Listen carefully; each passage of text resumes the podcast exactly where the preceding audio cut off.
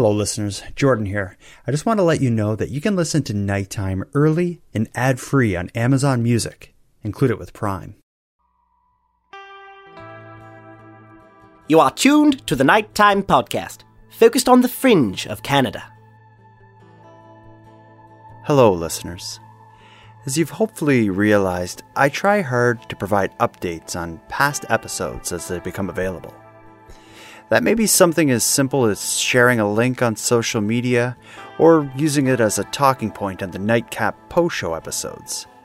But when the update completely turns the content of the original episode on its head, a standalone episode providing that update is necessary.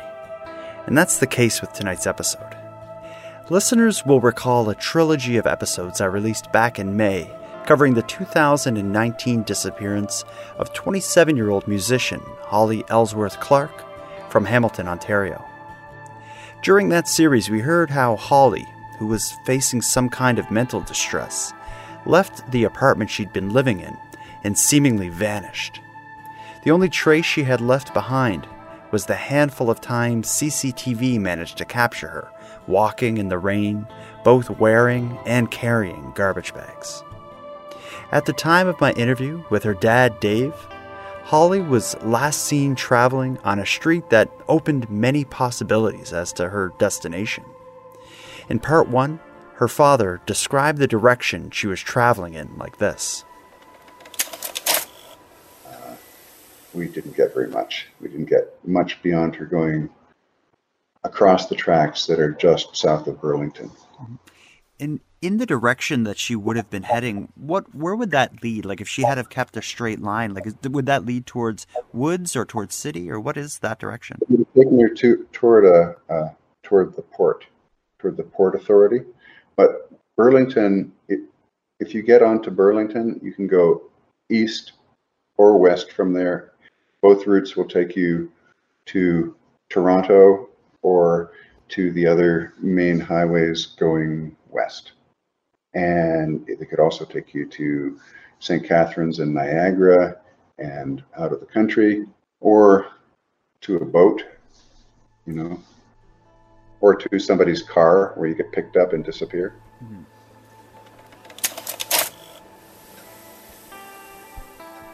Now, as far as the update to Holly's case, I'm simply gutted to share that after 9 months of desperately searching, Dave has found his daughter. But the story doesn't have a happy ending. Holly was found deceased on September 8th. She was found in the water, roughly 1 kilometer from the pier her father had described she was traveling in the direction of. The exact circumstances leading to her death remain a mystery. But answered is the question, where is Holly Clark? This tragic update is what we're going to focus on.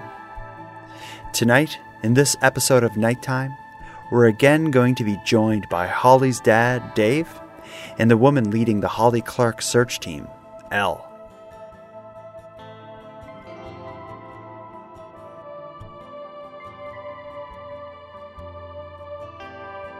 Now, how was it that you found out that Holly was found? Like, was this something that came completely out of the blue, or, you know, was it something where you knew someone was found and you were waiting for results? Like, how was it you learned that they had found Holly?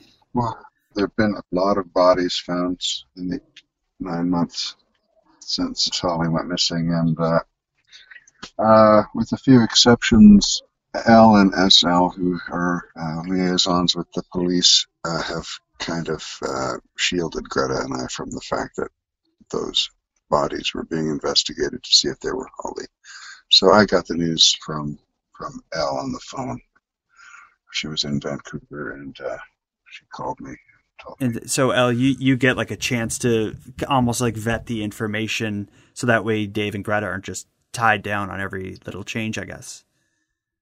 Yeah, so we, at the beginning of all of the searches, we assigned roles to everybody. So we've got one girl that deals only with the police so that they're not talking to 5 or 6 or 10 different family members. Mm-hmm.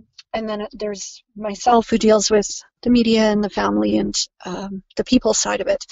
And over the term since January, we've had, I think, 7 or 8 bodies turn up that Hamilton police have said might be, might not be, or we'll get a random text from them saying, "Hey, there's been a body found here. It's a male," mm-hmm.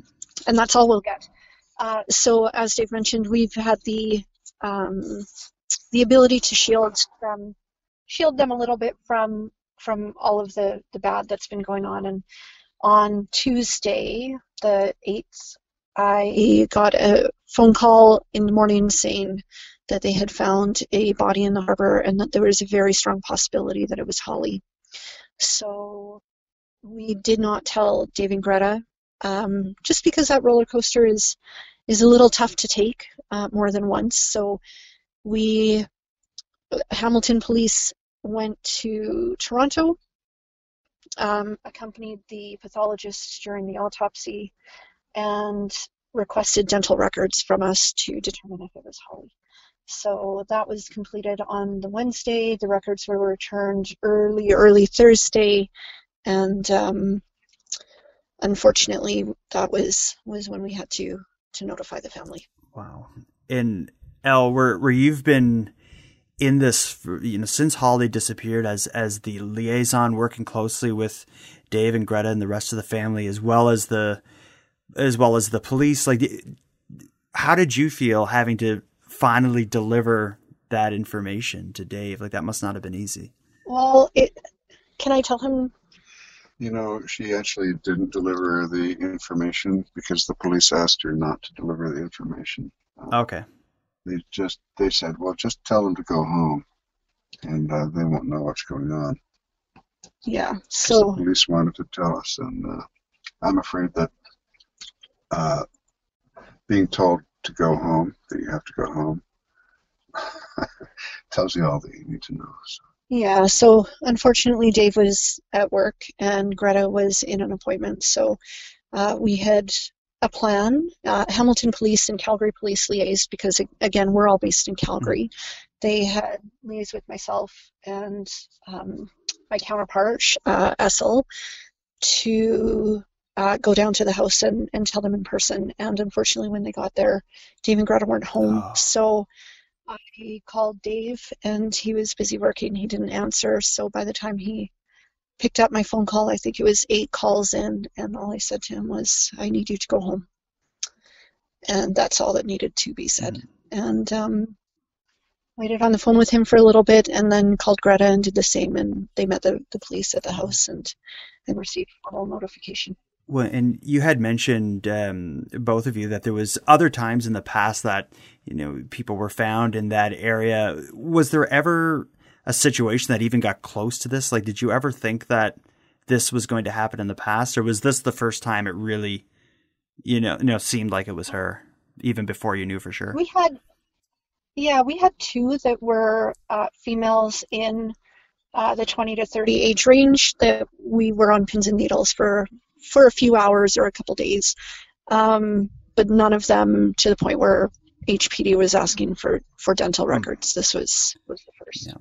Now, a question for you, Dave. I don't know if anyone can answer this, but the process of searching for Holly and considering all the options of, you know, where she could be or what may have happened, do you think in any way any of that prepared you for dealing with the loss of a child? Like, do you think in any way, like, your grieving would have started back when she first disappeared, or was there always, like, enough hope that she'd be found okay that, you know, that you never allowed yourself to go there? Oh, no, the whole family thought she was dead about a weekend, mm-hmm. about 3 days in, and we went through all of this grief then. And then we found other evidence, and then there were tips and things like that sort of forced us to reconsider and to bolster our hope again and try to do something for her in case she was alive.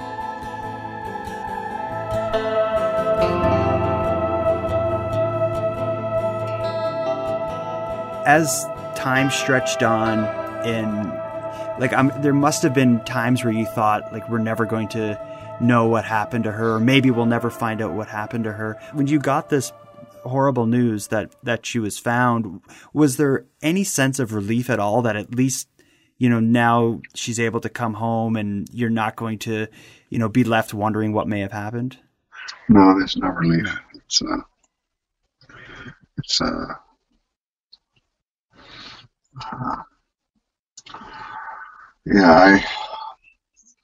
I kind of become accustomed to thinking that she might actually be somewhere else. We just didn't know where. So it was another blow like the first one, but one that there isn't going to be any kind of relief from, really. No, where she was found, I remember when we spoke, Dave, you and I, in the episode we did a while back, you had explained that the direction she was last seen walking would have eventually led to like some kind of plant in the pier. Is that the area that she was found in, like where she would have been, like if she had kept walking straight on that street she was last seen on? Well, initially I thought so, but we've talked to the harbor master, and it doesn't seem very likely that her body would have drifted to where it ended up from if she had continued in a straight line. So we don't really know where she went from the last point where she was seen, which was just past the tracks on Wentworth, going toward Burlington. And where she was found, like, can you describe where that is in relation to where she was last seen? Like, was it a far distance away? It's about 1 kilometer away, I'd say, maybe 2, no more than that. No more than that, yeah. No. And yeah, not quite in a straight line, sort of over toward the end of the lake, a little bit more over west. And now, I know based on the things you've been writing in the Facebook group for made up of all of Holly's supporters online, I know your focus now is on celebrating Holly's life and honoring her. Dave, can you tell me how you plan to keep Holly's memory alive and keep her as, you know, a much of a part of your life and your family as possible? Like, how do you see that happening in the future? Oh, I don't know, really. That's a day-to-day thing, and you know.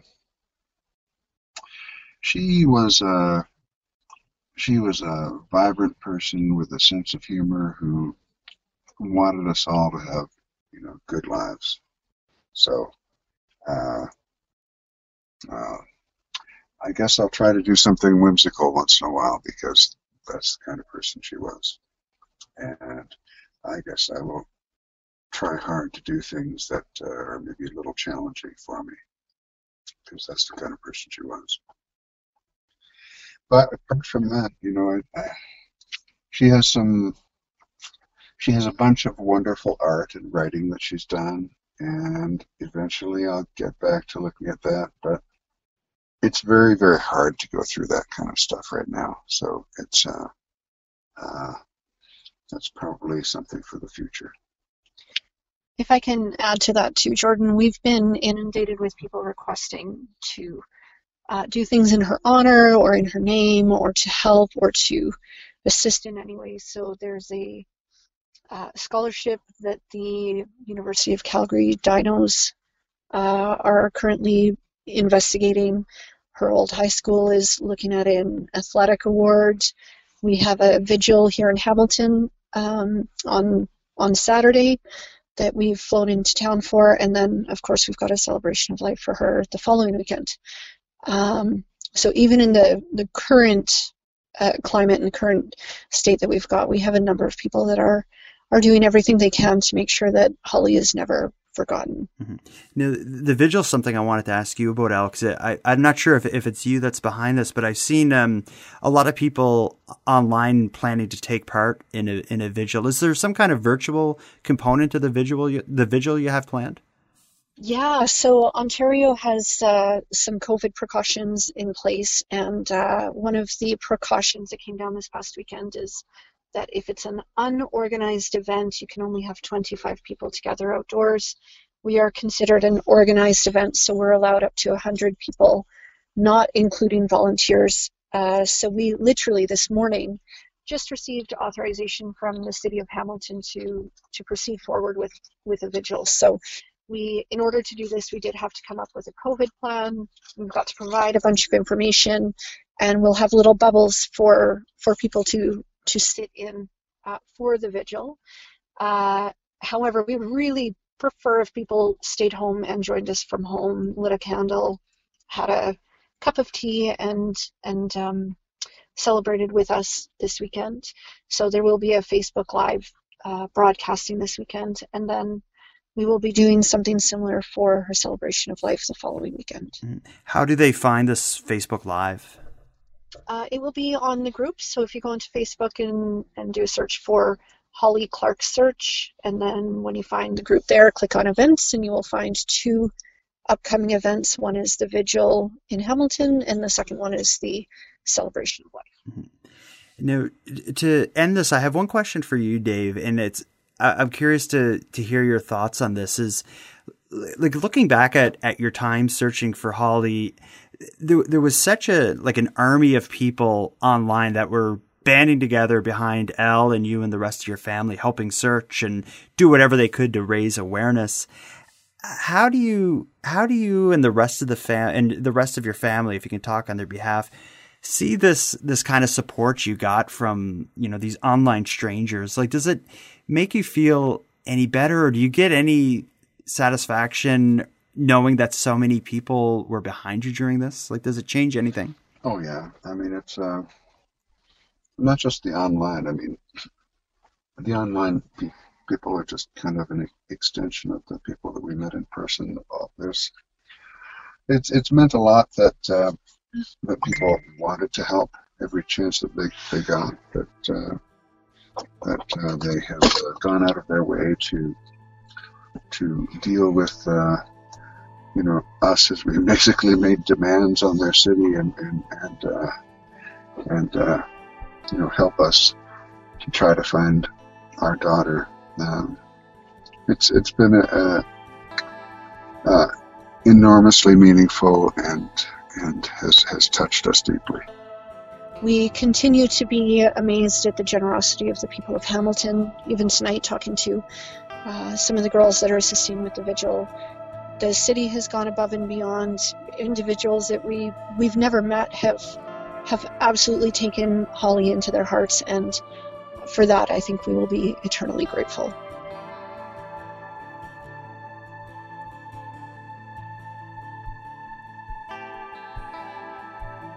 That was a very difficult conversation. Having covered missing persons cases for as long as this show has existed, this is the first time a case was resolved in a negative way. On behalf of myself and the listeners of Nighttime, my most sincere condolences to Dave, Greta, Elle, and anyone who knows and loves Holly Clark.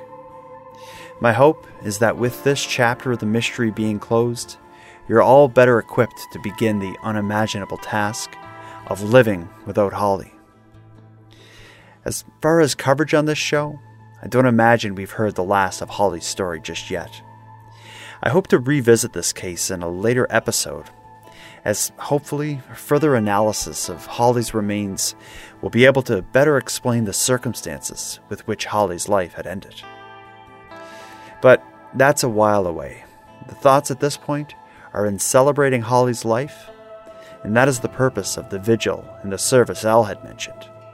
I'll have links in the show notes to direct listeners who want to take part in those events. And with that, we'll end this episode. But before we part, I want to give some thanks. First, a massive thank you to Dave and Elle for giving me some of their time in this unimaginable moment. And then, of course, a huge thank you to all the listeners of Nighttime.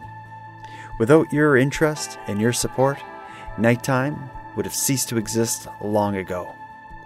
But that battle is still raging on, and I need as many of you as possible to have my back. If you want to help keep the show rolling, let me recommend the premium feed. Not only does it make the show possible, it gives you more of each topic than you're going to find here in the free feed. And with that said, I want to thank the newest members to that premium feed: Jim, Ben Titus, Jean Lee, and Adam, thank you for your generous support. And for anyone else out there who'd like to support the show but can't help financially, you can give me a big hand by simply liking and sharing the episodes on social media. If you aren't already following me there, I'm on Twitter, Facebook, and Instagram using the handle @NighttimePod. And if you have any story ideas or want to give feedback on the show, you can reach me at NighttimePodcast.com/contact. Now, until next time, take care of each other, hug your loved ones tight, and join us in celebrating the life of Holly Clark. The Nighttime Podcast is written, hosted, and produced by Jordan Bonaparte. Copyright Jordan Bonaparte.